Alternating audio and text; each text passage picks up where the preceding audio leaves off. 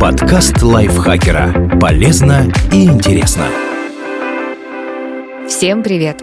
Вы слушаете подкаст лайфхакера. Короткие лекции о продуктивности, мотивации, отношениях, здоровье. В общем, обо всем, что делает вашу жизнь легче и проще. Меня зовут Дарья Бакина, и сегодня я расскажу вам, как желание быть сильным и независимым может обернуться против вас.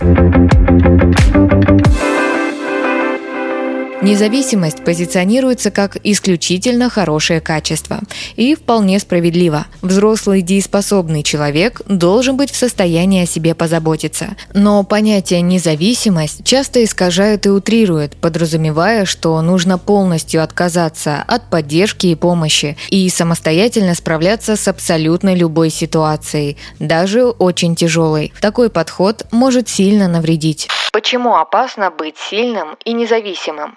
Психологи считают, что есть прямая корреляция между уровнем удовлетворенности жизнью и способностью в случае трудностей довериться другим людям и положиться на них. В обратную сторону это тоже работает. Если человек яростно доказывает свой статус сильного и независимого, он рискует оказаться в изоляции, что в свою очередь может привести к депрессии. Но это не единственная проблема. Это ведет к выгоранию. Раз я независимый, я все должен делать сам. Не просить о помощи, не делегировать задачи, не пытаться их облегчить. Такой логикой руководствуются те, кто воспринимает независимость буквально. И поэтому они действительно пытаются гордо тянуть лямку в полном одиночестве. И на работе, и дома отказываются от помощи, не позволяют себе расслабиться. Это ведет к колоссальной усталости, эмоциональному напряжению и, в конце концов, к выгоранию, когда сил не хватает даже на элементарные задачи. Потому что взвалить на себя все все и жить с ощущением, что эту ношу с тебя никто не снимет,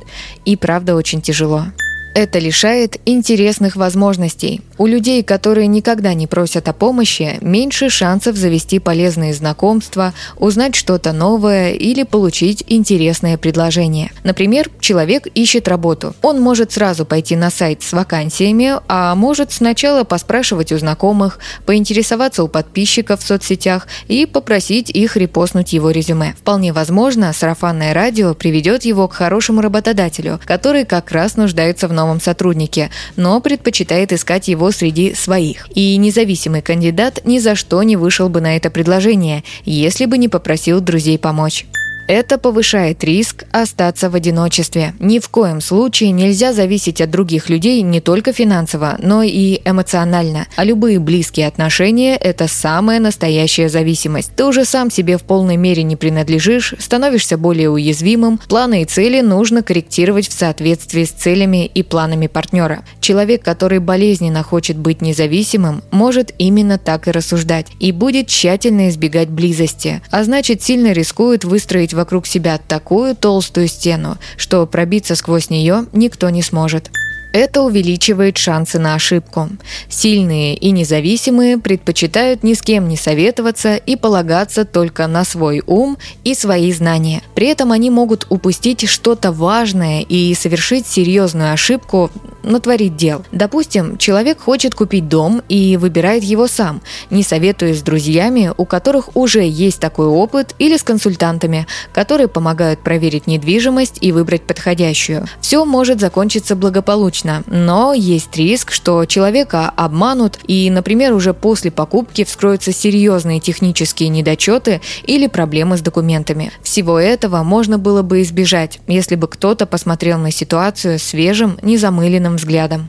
Это мешает дать волю чувствам. Независимый значит никакого нытья, никаких соплей и слабостей. Нельзя признавать, что тебе плохо и грустно, нужно держать хвост пистолетом, вести себя по принципу «улыбаемся и машем» и вообще всячески показывать, что у тебя все под контролем. Только вот проблема в том, что блокирование отрицательных эмоций может приводить к депрессии и другим ментальным расстройствам. Что значит быть зависимым и почему это не всегда плохо. В умеренной зависимости от других людей нет ничего ужасного. Это не делает человека слабым и ни на что негодным. Быть умеренно зависимым от кого-то не значит сидеть у него на шее и отказываться самостоятельно решать свои проблемы. На самом деле это способность довериться другому человеку, положиться на него, попросить его о поддержке и помощи, если она нужна, признать, что вы не всесильны, что имеете право расклеиться, не знать чего-то, не справиться с ситуацией. И у такого подхода, по мнению психологов, есть свои преимущества. Вы снимаете с себя часть нагрузки, когда просите о помощи или делегируете задачи. Вы повышаете свою эффективность благодаря коллаборации с другими. Вы можете узнать много нового и приобрести ценный опыт. Вы делаете свои отношения более крепкими и глубокими,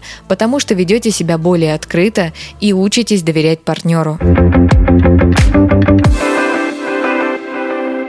Спасибо Асе Плошкиной за этот текст. Подписывайтесь на подкаст Лайфхакера на всех платформах, чтобы не пропустить новые эпизоды. Ставьте ему лайки и звездочки. Это помогает узнать о нас новым слушателям. Свои впечатления о выпуске оставляйте в комментариях или отзывах в приложении. А еще включайте наш подкаст «Слушай это просто». Он объясняет сложные вещи доступным языком. На этом я с вами прощаюсь. Пока. Подкаст Лайфхакера. Полезно и интересно.